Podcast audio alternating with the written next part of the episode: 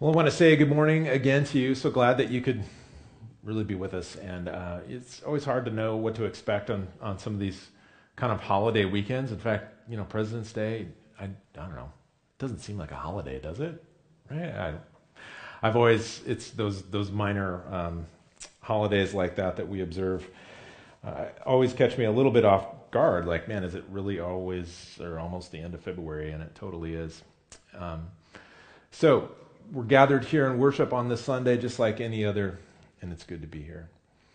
Well, we've been in the midst of a sermon series called Compassion in God's World. And God's compassion for us led to one of the greatest acts of love that the world has ever seen his sending of Jesus, his death on the cross for us. And when we care about others and work to make things right, we're reflecting that same heart of compassion that God has towards us. And so, over the last couple weeks, we've taken a look at the purposes behind what underpinned Jesus' uh, desire, really, or, or um, kind of underpinned his compassion in the world. And last week, we talked about how he was willing to cross even borders, like physical borders, to, to walk in places where he wasn't supposed to, because that's where, you know, the in Jesus' day, it was the Samaritans. They, they were the sinners. They were the half breeds. They were the people that God didn't care about. And yet Jesus boldly went over there, uh, way outside of his comfort zone, to extend the healing and compassionate touch of God to them. And this week, we're going to turn our attention towards John chapter 6 and a miracle of Jesus known as the feeding of the 5,000. And so we're going to just jump right in and begin for you. This is John chapter 6, verses 1 through 7. Sometime after this, Jesus crossed to the far shore of the Sea of Galilee, that is, the Sea of Tiberias. And a great crowd of people followed him because they saw the signs he had performed by healing the sick. Then Jesus went up on a mountainside and sat down with his disciples. The Jewish Passover festival was near. When Jesus looked up, and saw a great crowd coming towards him, he said to Philip, Where shall we buy bread for these people to eat?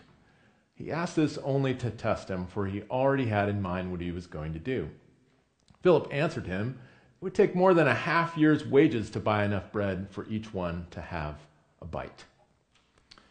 So, this is the beginning of Jesus and the feeding of the 5,000. We're actually going to take a look at that this passage this week. Uh, we're going to come back to it in a couple weeks in Lent from a little different angle. And then next week, as I mentioned before, Eric Cave will be sharing with us on the same theme of compassion in God's world.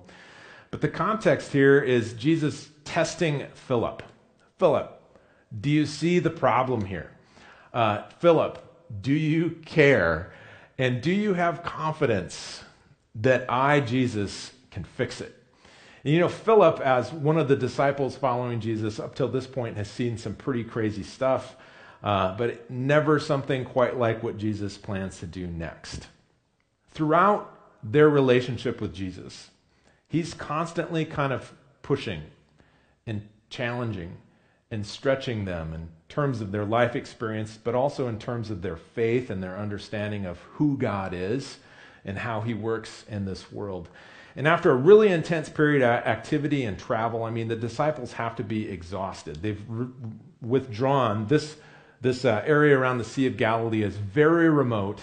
It's hard to get to. You know, they call it a mountainside. We would probably look at it, you know, from living here in the Pacific Northwest, and we would call it a hillside. Um, so, you know, perspective, I guess, is very important. But still, there's not a lot of towns or, or really even people in this region. And the disciples have seen Jesus turn water into wine. They've seen him heal a man who was lame for 38 years. This is all in the book of John leading up to this. They've watched him debate religious insiders, really smart, learned, educated people, and kind of win. Uh, they've seen him walk through, they followed him through Samaria, where a whole village believed that he was the Messiah. And now, as a crowd gathers in this very remote and far flung place, Jesus asks a simple question Hey, where can we buy enough bread? And Philip decides that the situation is hopeless. I mean, I'm not even sure he like took this as a serious question because this has to be just instantaneous, right? You could have a half year's wages and it wouldn't get enough bread for everyone to have a bite, let alone where are we're going to find that much bread. But by asking this question, Jesus, I mean, it's just assumed that people don't have food. They're kind of out in the Tules here, there's no town to get supplies. My first question is who exactly travels like that? Right? You're going to go up into the woods or wherever to hear some preacher speak, and if you're going to be there that long, you're not going to take some snacks with you. Well, this tells us about the kind of people that are following Jesus at this point. They're not the bourgeoisie of uh, Jerusalem. They are very much peasants. This is the working poor. Uh, they've heard about Jesus. They've heard him about the signs, the miraculous healings that he, he's performed around Galilee and parts of Judea. And so they want to put eyes on him. They want to see Jesus in action. And so they're uh, following him out into the woods, so to speak, or into the grasslands. And these were people who were very used to just getting by. They'll figure it out. They'll scavenge for food. Um, they're probably not used to three square meals a day. Um, uh, being hungry is not something that's outside of their experience. And so Jesus is about to perform one of his most iconic miracles by feeding this mass of people. And this, he provides us with a very important lesson about Jesus. Really, there's two of them. The first one is this don't ever underestimate Jesus. Maybe that's one that we can just carry into all across our lives, right? Don't underestimate people, especially don't underestimate God. The second one, the lesson that we're going to learn today, is when it comes to having compassion for others, are there some people who deserve it more and others who don't deserve it at all?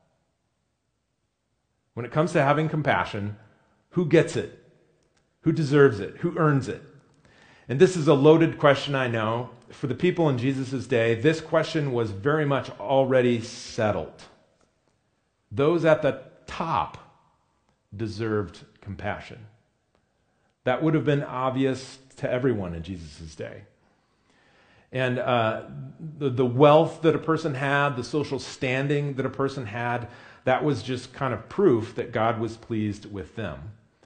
And then likewise, for people who, you know, were poor or disadvantaged or, you know, living lower on society's kind of status, you know, that was obvious that God wasn't smiling on them, was probably displeased with them.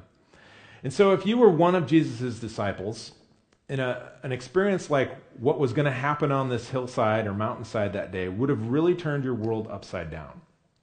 You see, their society was so segmented, it was highly structured. Not really, I mean, very different from ours today, but the categories are kind of common to human beings, I think, across cultures. But for the disciples in Jesus' day, for the people living in that day, the, the structure worked like this. First and foremost was your nationality, uh, or, or, or your race, your ethnicity, your cultural background. And for the Jews in Jesus' day, there were two categories. You were either Jewish or you weren't. So they would have lumped anyone who wasn't Jewish into a big category and they called them Gentiles. And God's promises didn't extend to them.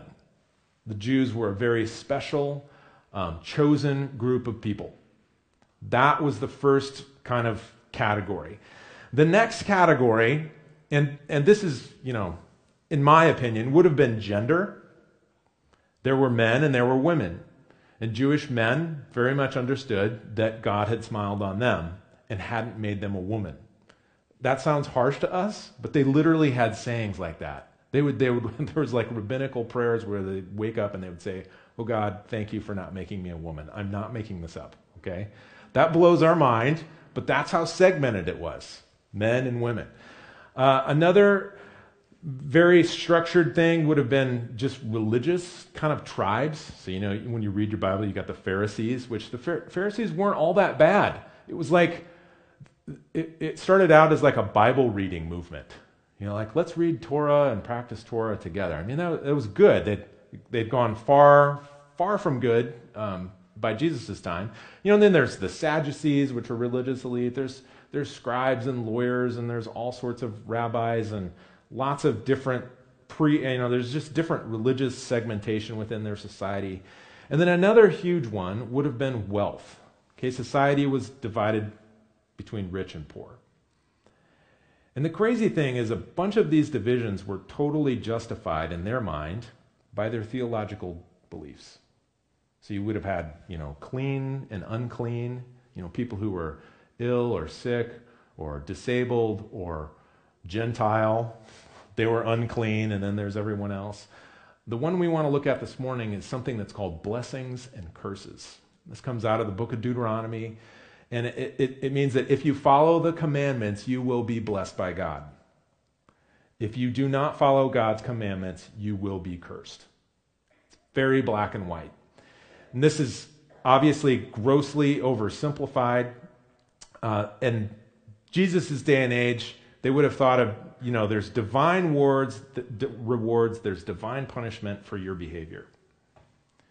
And so some people believe that if you had material wealth, well, good job. God is smiling on you. If you were poor, if you didn't have material wealth, you hadn't been successful in that part of your life, well, you know, maybe you did something wrong. Uh, you did something wrong. You're obviously a sinner. Like that's a, an expression of God's wrath in your life. He is not smiling on you. And, um, you know, it's easy to, to think about this in our day and age and wonder how people could be so naive. But it isn't as cut and dry as I just made it.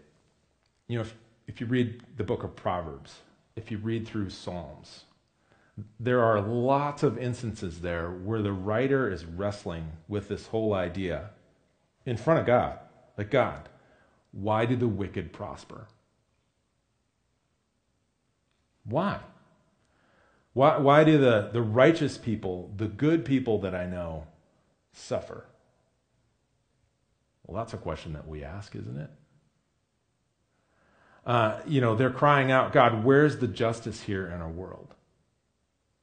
And so while this whole blessing, by the way, those are things, those are prayers in front of God. They're letting God answer those. Um, when it comes to blessings and curses, this might seem really naive to us. Oh, if you do what God says, you're going to be blessed. If you don't do what God says, you're going to be cursed. Um, but we believe in kind of similar cultural axioms. Here's one if you just work hard enough, right? If you just work hard enough, you'll be successful. And this kind of sneaks into our thinking about our world. You know, if, if you drive through a low income neighborhood or, you know, or you see someone who's poor, there's these subtle judgments that we make uh, often unconscious. And, you know, maybe I should just speak for myself, right? Uh, why are they so poor? Well, they're lazy.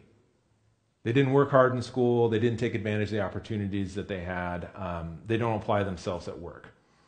Oh, why is someone poor? Oh, well, obviously they lack self control. You know, there's some sort of addiction happening here. If they just worked harder at it, and we kind of make these assumptions about people being responsible, especially for their economic station in life.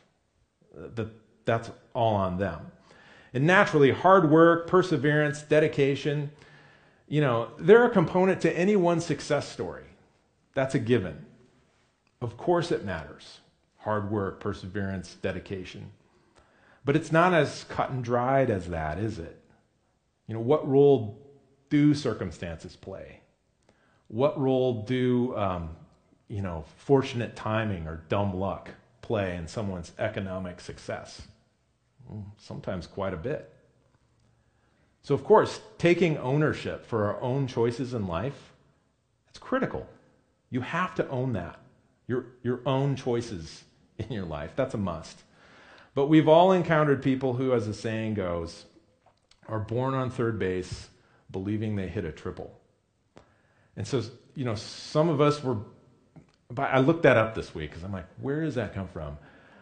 Apparently, it's Barry Switzer. You know Barry Switzer is? He's a football coach. Oklahoma and then the Dallas Cowboys from a long time ago. He had all these like classic one liners. I thought that was a really good one.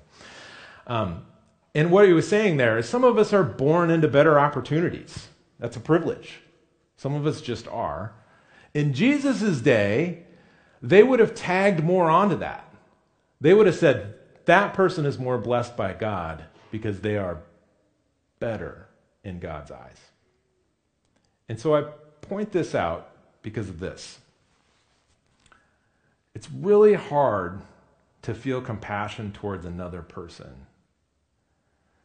When you see that their plight or their suffering is somehow their fault.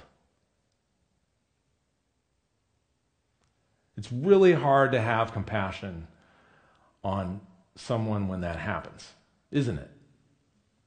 And so, what kind of things are operating in the background in our mind as we go about our world?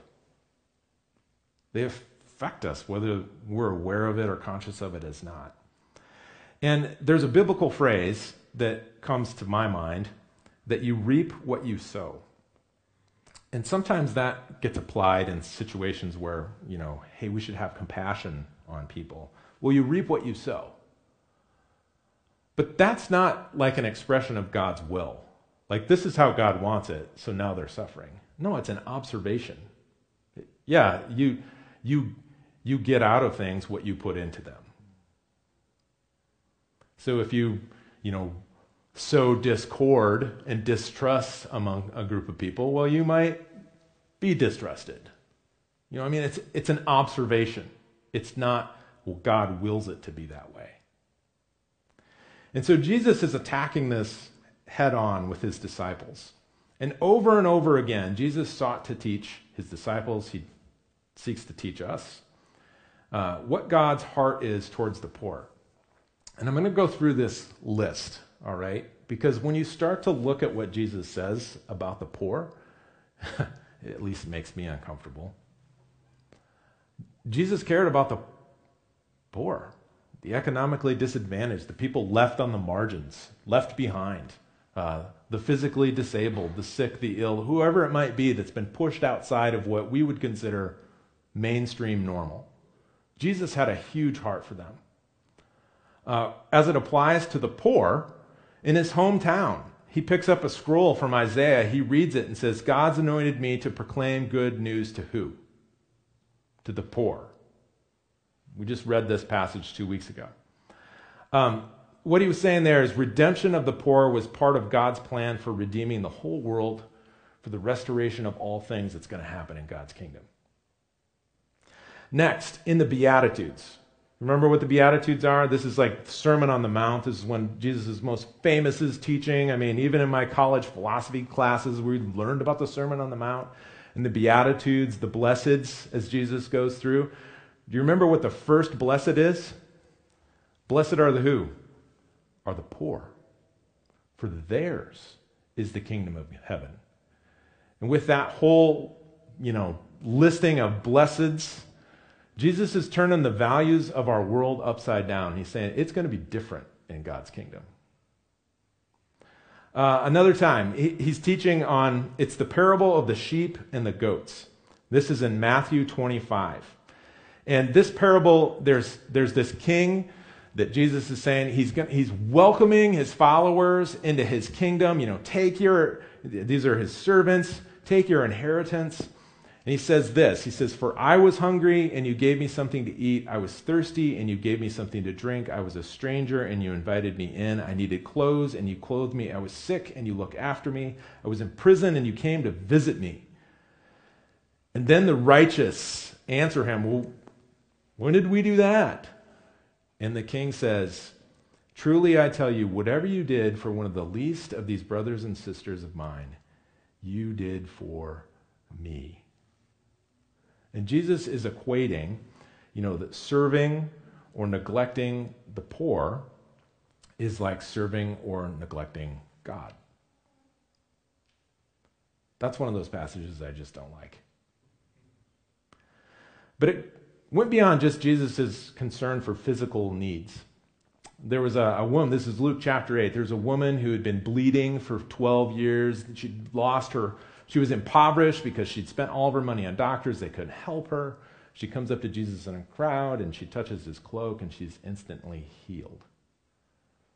And Jesus turns to, you know, find out who touched me in this big crowd. And it's her. Your faith has healed you. There's spiritual healing that Jesus wants to offer, there's restoration for her among her community. And then there's the parable of the wedding feast. This is Luke chapter 14. And this is where there's this like party that this guy is throwing, and he, he, he sends he sends his servants out to invite the, you know, the the rich and powerful, and they all turn him down. And so he's mad. And he's like, Well, just go invite anybody that you find on the street, bring them in. And this is about the wedding feast of God. And through this, uh, it, what Jesus is saying that uh, the poor, the outcasts of society, that they're being welcomed into God's kingdom too. And over and over again, Jesus uses this phrase, the least of these. And he means that towards people who are living on the margins of society the poor, the physically disadvantaged, people who are judged as, you know, others. They hold a special place in God's heart. They hold a special place in God's plan. And I'm hammering on this this morning because when we read our Bibles, are we seeing this? Do we notice, especially in, Jesus, over and over and over again, he hits on this theme? It should make us uncomfortable. And sometimes we just look right over the top. Um, Jesus, there's a special place in his heart for people who have been left behind. And so, if that was Jesus' heart, then what does that mean for me as a disciple? You know, the Apostle James has real strong words. This is Jesus' own brother. In James chapter 2, he learns about there was favoritism uh, among one of the churches based on wealth. So, you know, based on how wealthy you looked, you got better seats in church than people who didn't have. And so James was rightly outraged by this. He says this this is James chapter 2. Listen, my dear brothers and sisters, has God not chosen those who are poor um, in the eyes of the world to be rich in faith and to inherit the kingdom he promised for those who love him? But you've dishonored the poor. And he goes on. I mean, he is not uh, kind here, or I mean, he, he, doesn't let him off the hook. Is it not the rich who are exploiting you, the ones who are dragging you to court, the ones who are blaspheming the noble name of him who you belong? If you really keep the royal law found in Scripture, love your neighbor as yourself, you are doing right. But if you show favoritism, you sin and are convicted by the law as lawbreakers. So, from the start, Jesus is on this hillside and uh, he's trying to break through to his disciples. And this is so hard for us, even 2,000 years later, because it's so ingrained that my worth as a person is somehow connected to my net worth. It's so ingrained in us that my value as a human being goes up or down based on the value of my possessions. And it's easy for us to sit here and go, well, duh, Dan, we know that it's not. I want to make sure. In God's kingdom, all people are of inestimable value. In God's kingdom, uh, all people should be treated with dignity and with a respect that befits them as a child of the king. We have to remember that. We have to live that out. We have to do that. And so Jesus sees this big crowd gathering on a hillside, and he asks Philip, Where are we going to buy enough bread? And Philip says, Hopeless, Jesus. And continuing on, verse 8 says, Another of his disciples, Andrew, Simon Peter's brother, spoke up, Here's a boy with five small barley loaves and two small fish. But how far will they go among so many? And Jesus said, Have the people sit down. There was plenty of grass in that place, and they sat down. About 5,000 men were there. And Jesus took the loaves, gave thanks, and distributed to those who were seated as much as they wanted. He did the same with the fish. And when they had all had enough to eat, he said to his disciples, Gather the pieces that are left over, let nothing be wasted. So they gathered them and filled twelve baskets with the pieces of the five barley loaves left over by those who had eaten. So here Jesus miraculously feeds 5,000 men. They would have sat them down in like head of household groups. So this isn't counting the women and children. So how many people are there? I don't know. Double? More? This is a huge crowd. And Andrew chimes in. He's like, Where are we going to find enough bread? Well, here's, here's this kid. And I kind of wonder if Jesus is actually looking at this kid when he asks this question Hey, where are we going to find enough bread to, to buy for these people? I don't know. Here's this kid with. And he's like the first entrepreneur in John's gospel. Right? Is he, is he there to eat it or is he there to sell it? My money is on. He's there to sell it. Which even makes the disciples look worse because this kid even figured this out. Like, hey, there's going to be not enough food here out in the wilderness. And so, um, who's going to provide enough bread for these people? Jesus is. And in the history of Israel, story of food, story of, of food and water are always attached to faith. You've got Adam and Eve and the tree. You've got Noah. You got Moses, especially. He's out in the wilderness. He parts the water of the Red Sea. Manna comes from heaven to feed the Israelites. Water comes out of a rock. I mean, there's, there's these stories in Israel's history that are always attached to faith. faith. And the bottom line for God's people is always the same. You're supposed to have faith. Have faith. Have faith in your Creator. Have faith in Jesus.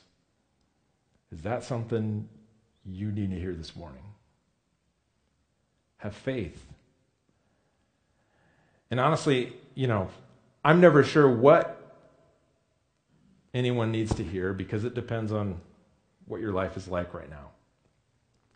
So put yourself in the story. You know, as you sit there in your mind's eye, you're sitting on that hillside and you're seeing this crowd come up. You know, are you with Jesus and are you one of the disciples? Are you like one of the people in the crowd that morning? Or maybe you're like the little boy. So if you're like the disciples, you just need to have faith.